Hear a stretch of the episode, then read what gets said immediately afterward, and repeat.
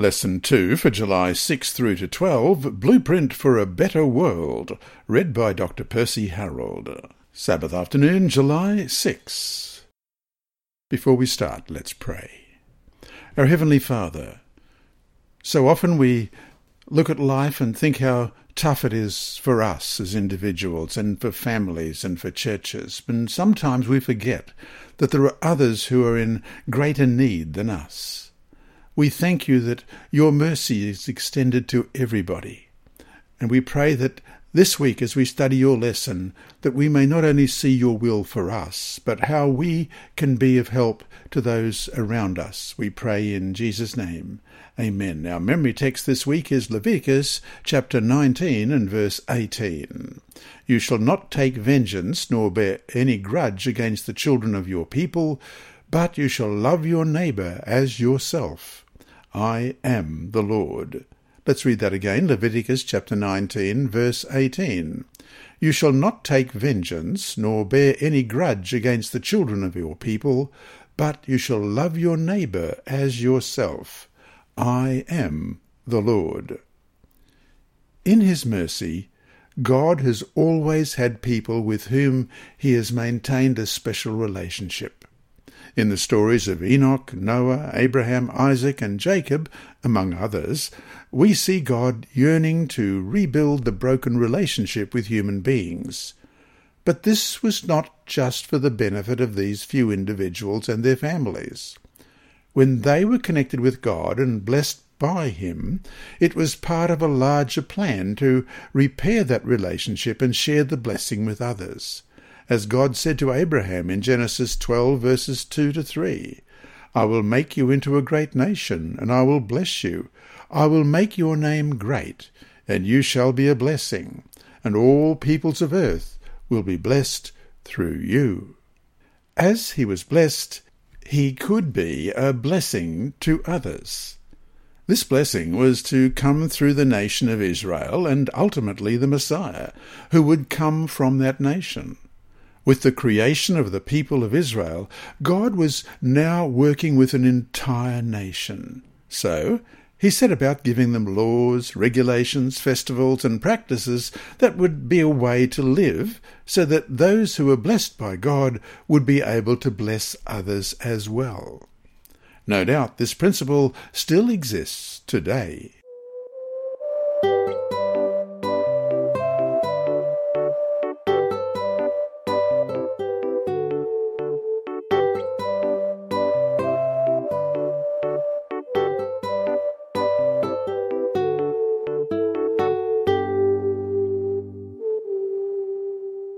Sunday, July 7. The God Who Hears.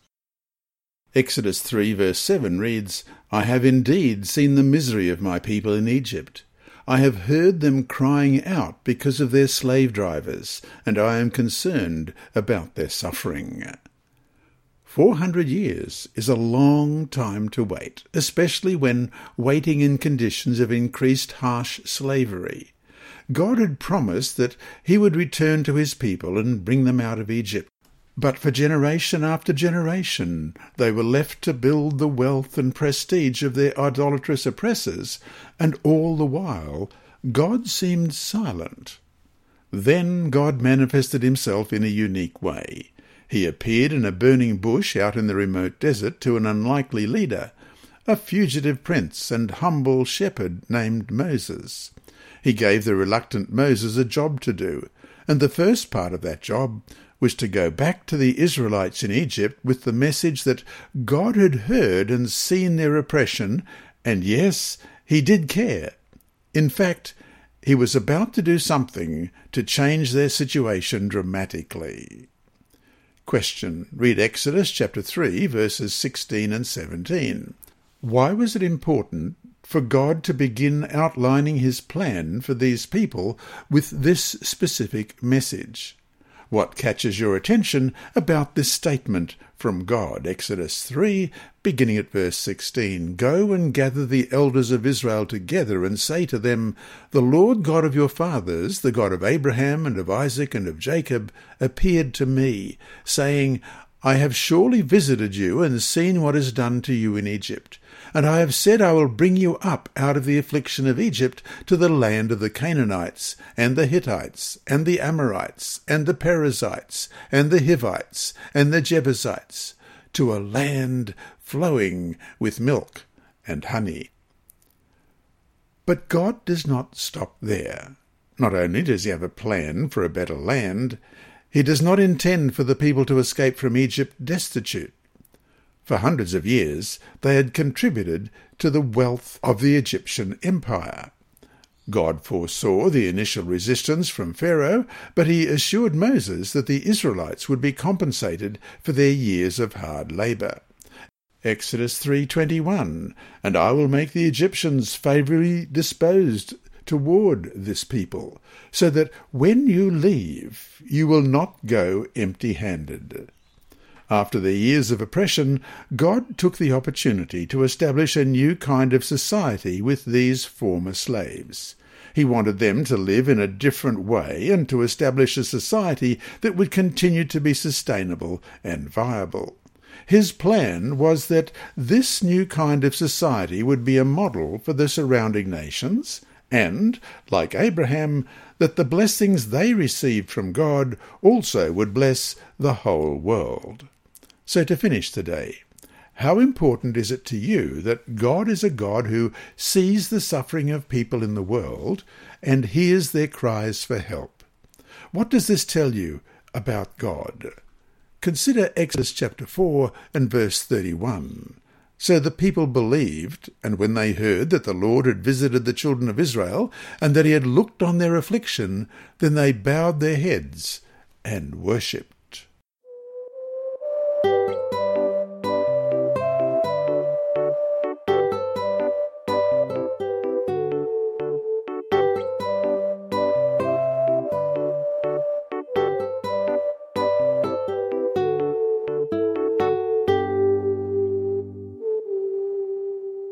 Monday, July 8, the Ten Commandments.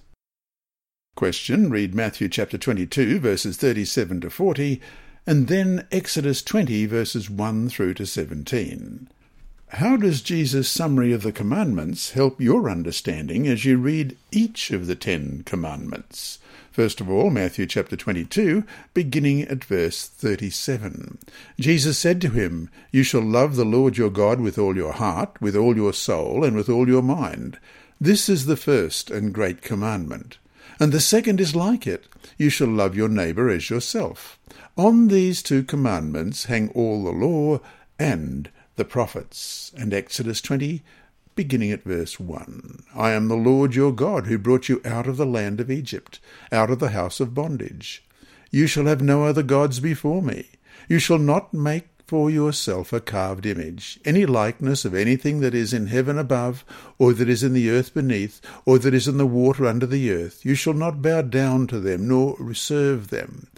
For I, the Lord your God, am a jealous God visiting the iniquity of the fathers upon the children to the third and fourth generations of those who hate me, but showing mercy to thousands, to those who love me and keep my commandments. You shall not take the name of the Lord your God in vain, for the Lord will not hold him guiltless who takes his name in vain. Remember the Sabbath day, to keep it holy. Six days you shall labour and do all your work. But the seventh day is the Sabbath of the Lord your God. In it you shall do no work, you, nor your son, nor your daughter, nor your male servant, nor your female servant, nor your cattle, nor your stranger who is within your gates. For in six days the Lord made the heavens and the earth, the sea, and all that is in them, and rested the seventh day. Therefore the Lord blessed the Sabbath day, and hallowed it. Honour your father and your mother, that your days may be long upon the land which the Lord your God is giving you. You shall not murder. You shall not commit adultery. You shall not steal. You shall not bear false witness against your neighbour. You shall not covet your neighbour's house. You shall not covet your neighbour's wife, nor his male servant, nor his female servant, nor his ox, nor his donkey nor anything that is your neighbour's. The Ten Commandments read like a constitution.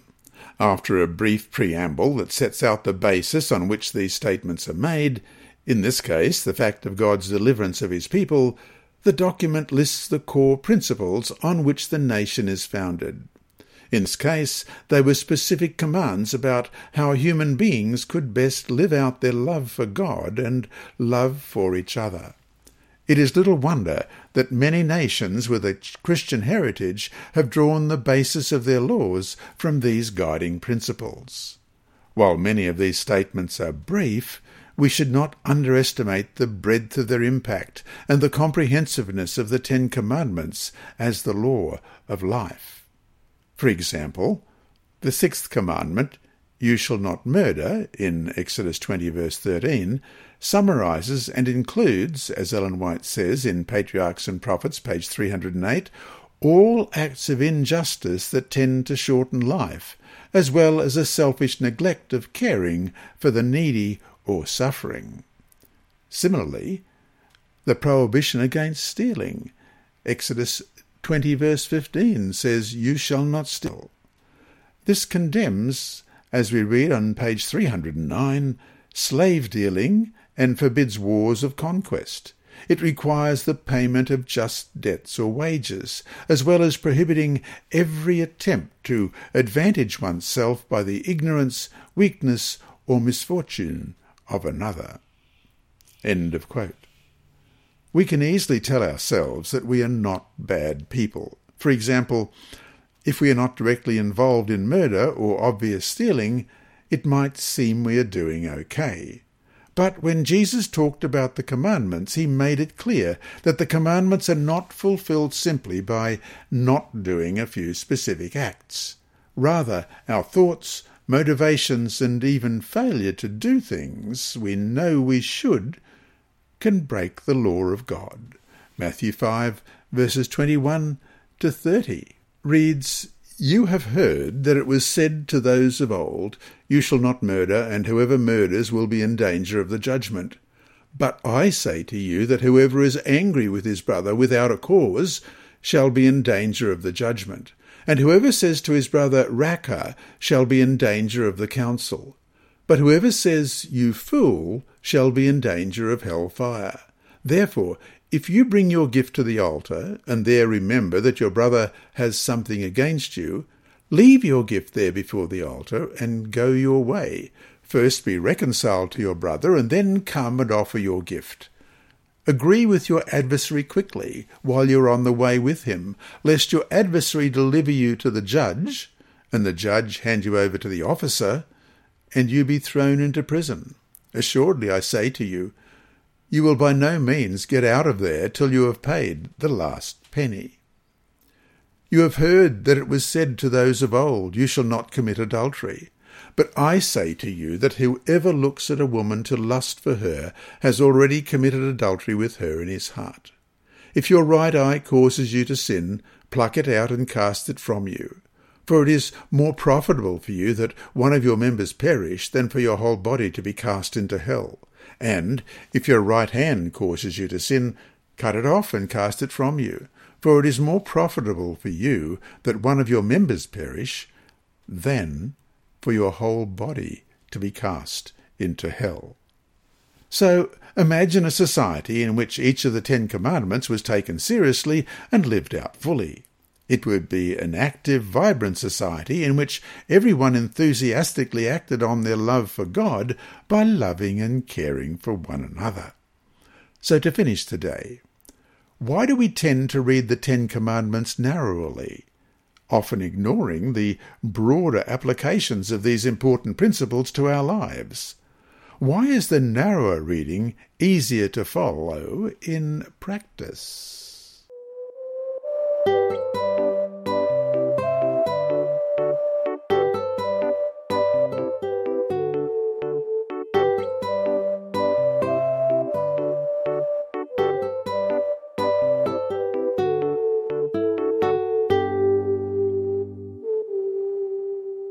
Tuesday, July 9. Slaves, widows, fatherless, foreigners. Question. Read Exodus chapter 23 and verse 9. What is God's message to Israel here? Exodus 23 verse 9 Also you shall not oppress a stranger, for you know the heart of a stranger, because you were strangers in the land of Egypt. As newly freed slaves, the Israelites knew what it was to be oppressed, exploited, and marginalized. And while they celebrated their freedom, God was concerned that they not forget where they had come from, what it was like to be excluded, and what He had done to rescue them. He instituted the Passover as a memorial event and an opportunity to retell the story, as we read in Exodus 13, verse 14 With a mighty hand the Lord brought us out of Egypt, out of the land of slavery. Question Read Exodus chapter 22, verses 21 to 23. How important was the memory of their own slavery in the instructions about how the people should treat the least fortunate in their new society. Exodus 22, beginning at verse 21. You shall neither mistreat a stranger nor oppress him, for you were strangers in the land of Egypt. You shall not afflict any widow or fatherless child. If you afflict them in any way, and they cry at all to me, I will surely hear their cry. Barely had the echoes died away after the giving of the Ten Commandments when Moses is called to spend more time with God, who gives him detailed instructions as to how these grand commands shall be lived out in Israelite society. Even before the instructions for building the tabernacle, God gives three chapters of laws about such things as the appropriate treatment of slaves, laws that would have stood out in stark contrast to the treatment many of the Israelites had experienced.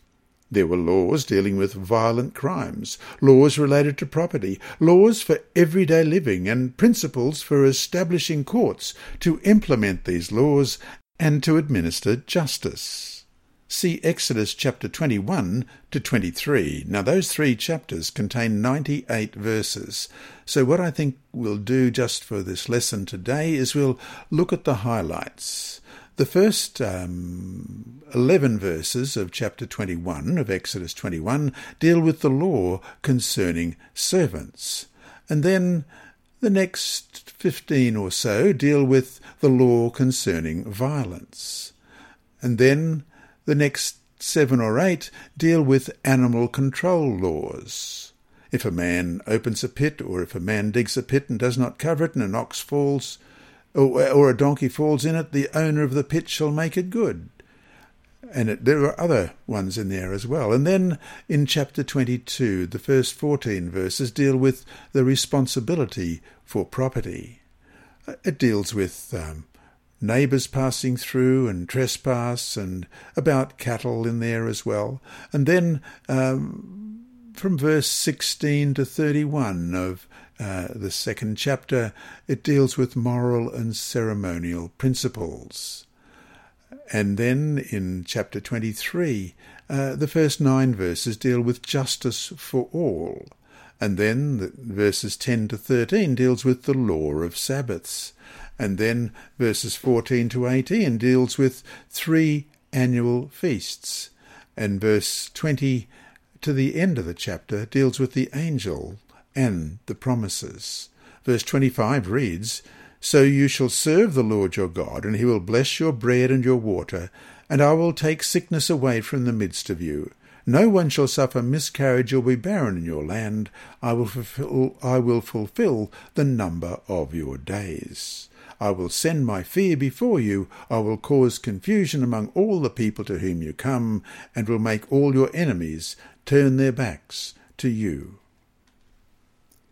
Prominent among these laws was concern for fellow citizens in this new society, as well as concern for the outsiders and those most vulnerable. These people were not to be exploited. They were even given rights to access food in ways that would respect their dignity, such as gleaning leftover crops from the harvested fields. Such treatment for outsiders and foreigners was not common in the ancient world. Even today, some seem to forget the important moral principles found here regarding the treatment of others. And so to finish the day, What memory in your experience makes you more compassionate and concerned about the suffering or injustice of others?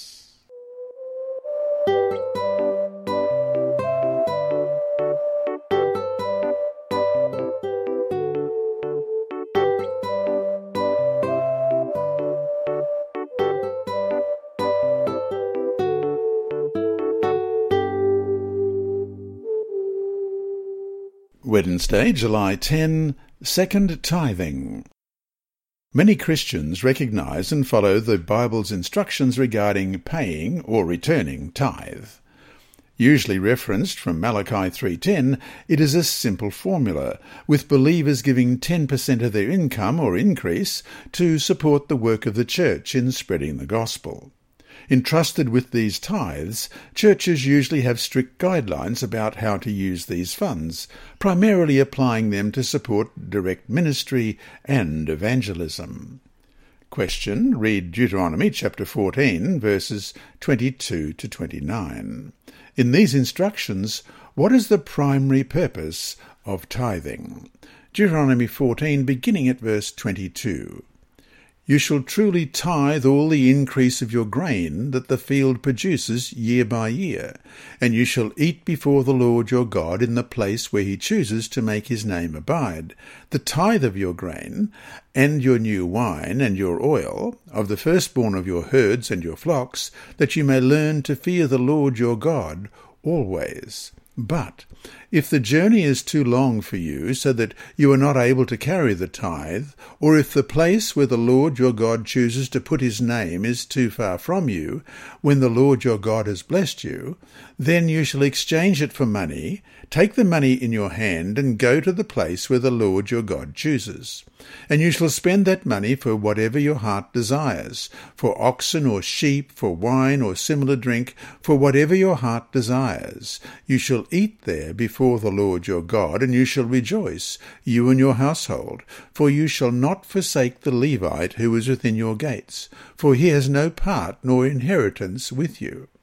At the end of every third year you shall bring out the tithe of your produce of that year, and store it up within your gates. And the Levite, because he has no portion or inheritance with you, and the stranger and the fatherless, and the widow, who are within your gates, may come and eat and be satisfied, that the Lord your God may bless you in all the work of your hand, which you do. The temptation is to think we have fulfilled our giving when we give that 10%.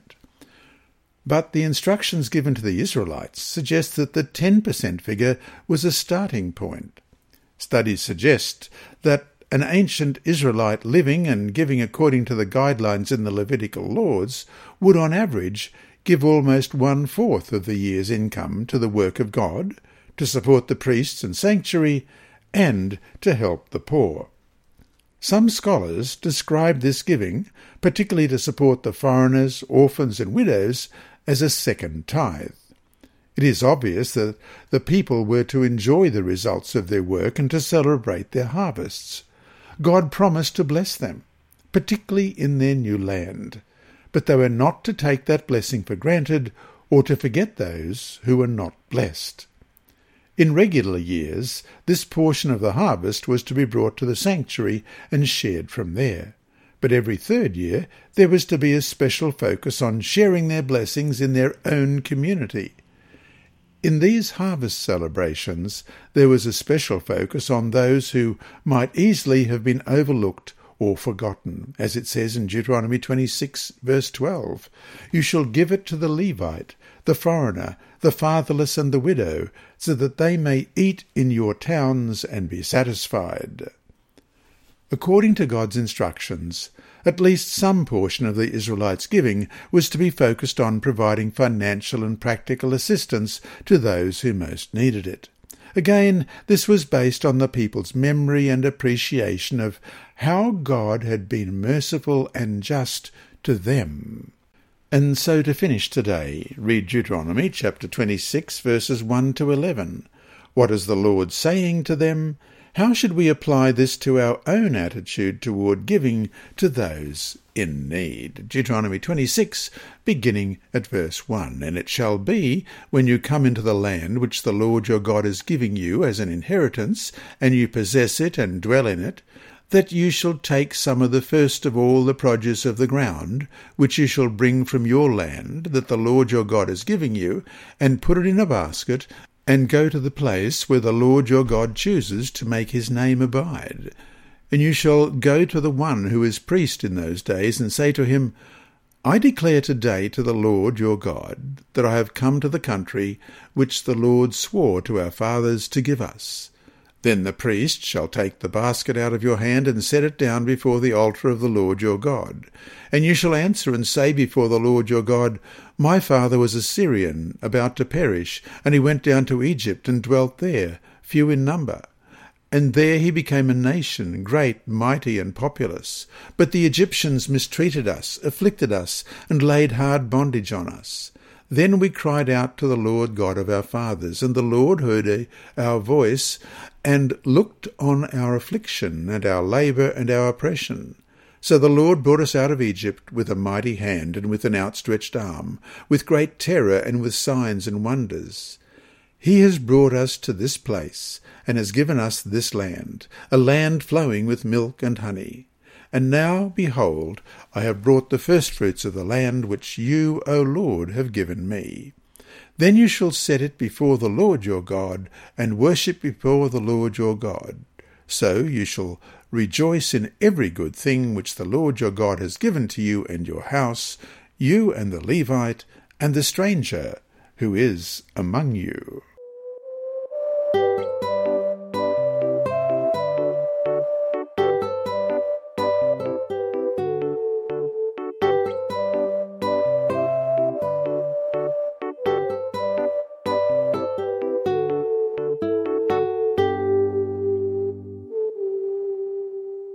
Thursday, July 11, the Year of Jubilee.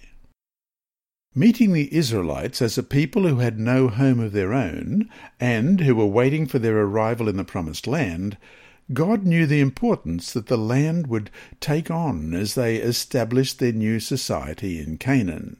Under the leadership of Joshua, God oversaw an orderly distribution of the land by tribe and family groups. But he also knew that over time the wealth, opportunity, and resources that were connected with landholding would tend to become concentrated in the hands of the few. Family difficulties, ill health, poor choices, and other misfortune might cause some landholders to sell their lands for short term gain or simply to survive. But this would mean the family might be dispossessed for successive generations. God's solution was to decree that land could never be sold absolutely. Instead, land would be sold only until the next year of Jubilee, at which time the land would revert to its allotted family, and any land sold could be redeemed by the seller or another member of the seller's family at any time. Again, God reminds the people of their relationship to Him and how that affects their relationships with others. Leviticus 25, verse 23. The land must not be sold permanently, because the land is mine, and you reside in my land as foreigners and strangers. Question. Read Leviticus 25, verses 8 through to 23. How do you imagine society would be different if these principles were applied, especially the words, You shall not oppress one another? Leviticus 25, verse 8 through to 23.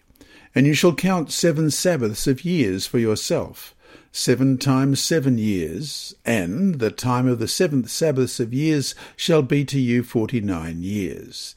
Then you shall count the trumpet of the Jubilee to sound on the tenth day of the seventh month. On the day of atonement you shall make the trumpet to sound throughout all your land, and you shall consecrate the fiftieth year, and proclaim liberty throughout all the land to all its inhabitants. It shall be a jubilee for you, and each of you shall return to his possession, and each of you shall return to his family. That fiftieth year shall be a jubilee to you. In it you shall neither sow nor reap what grows of its own accord, nor gather the grapes of your untended vine. For it is the Jubilee, it shall be holy to you, and you shall eat its produce from the field.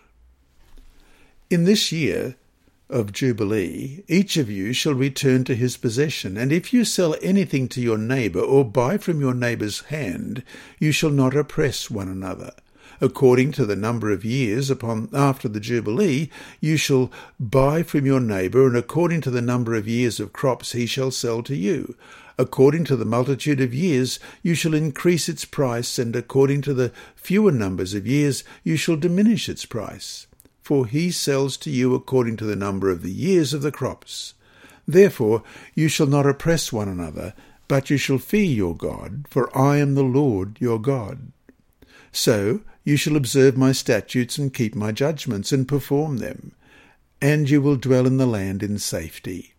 Then the land will yield its fruit, and you will eat your fill and dwell there in safety. And if you say, What shall we eat in the seventh year, since we shall not sow nor gather in our produce? Then I will command my blessing on you in the sixth year, and it will bring forth produce enough for three years. And you shall sow in the eighth year, and eat old produce until the ninth year. Until its produce comes in, you shall eat of the old harvest. The land shall not be sold permanently, for the land is mine. For you are strangers and sojourners with me. In Patriarchs and Prophets, page 534, we read, The regulations that God established were designed to promote social equality. The provisions of the sabbatical year and the Jubilee would, in a great measure, set right that which during the interval had gone wrong in the social and political economy of the nation. Bible historians are unsure as to whether these economic and social rhythms were ever fully followed for any significant period of time.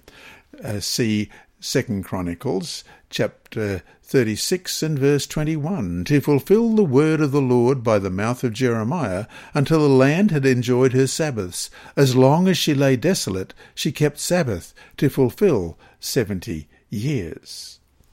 Even so, these rules offer an intriguing glimpse into how the world might work if God's laws were fully followed. Moreover, they underline God's particular concern for the poor and the marginalized, as well as his concern that fairness be manifested in practical ways in our world.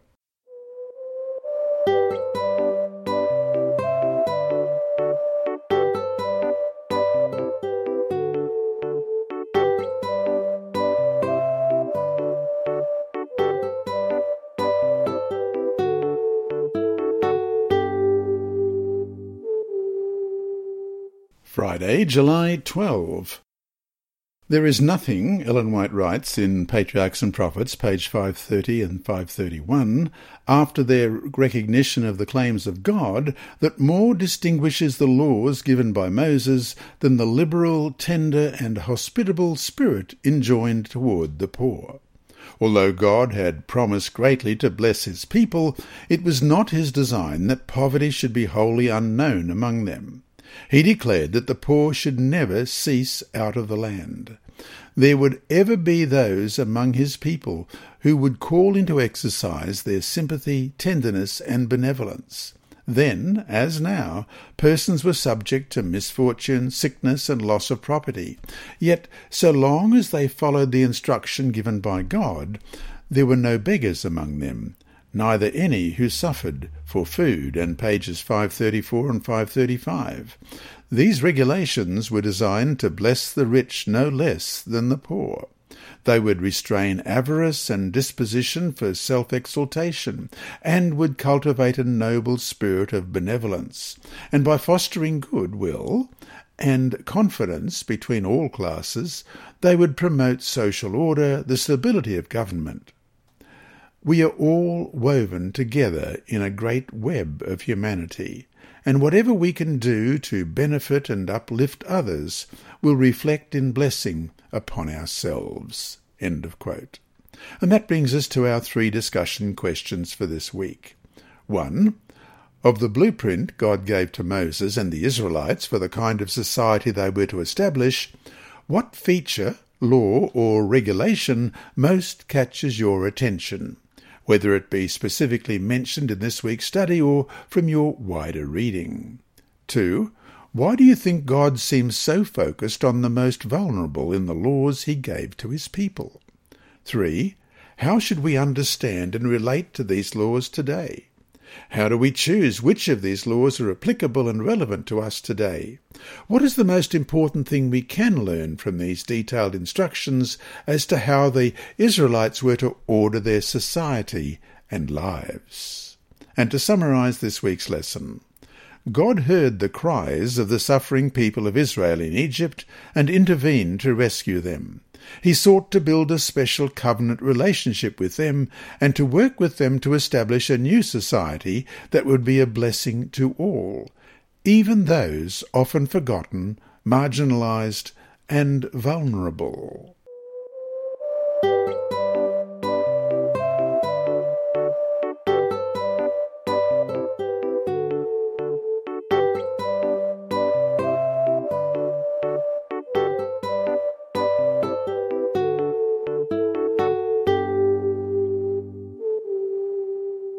Inside Story.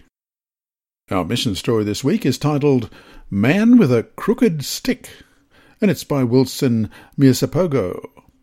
Indian villagers faced constant trouble from an intruding tiger. The wild animal crept by night into Gudam Madhavaram, a remote village with no electricity on a mountainside in India's Andhra Pradesh state.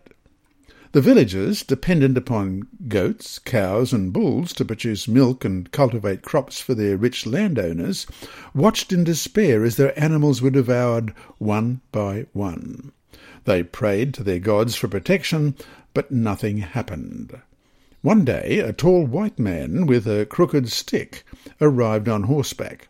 He spoke the local Telugu language, and the villagers stared at his crooked stick. When the stick coughed, animals went to sleep, permanently. The villagers learned that the man was an American named Dr. Theodore R. Flaiz. He had opened a small hospital in Nuzvid, 30 miles or 50 kilometres away from the village, and a training school for workers in Narasapuram, 110 miles or 180 kilometres away. When he wanted to rest from his work, he hunted on their mountain. He donated the game to the villagers. On Saturdays he sat in the shade of a village tree, removed his coat, and sang songs. When the villagers asked what he was singing, he explained that he was worshipping the Creator God.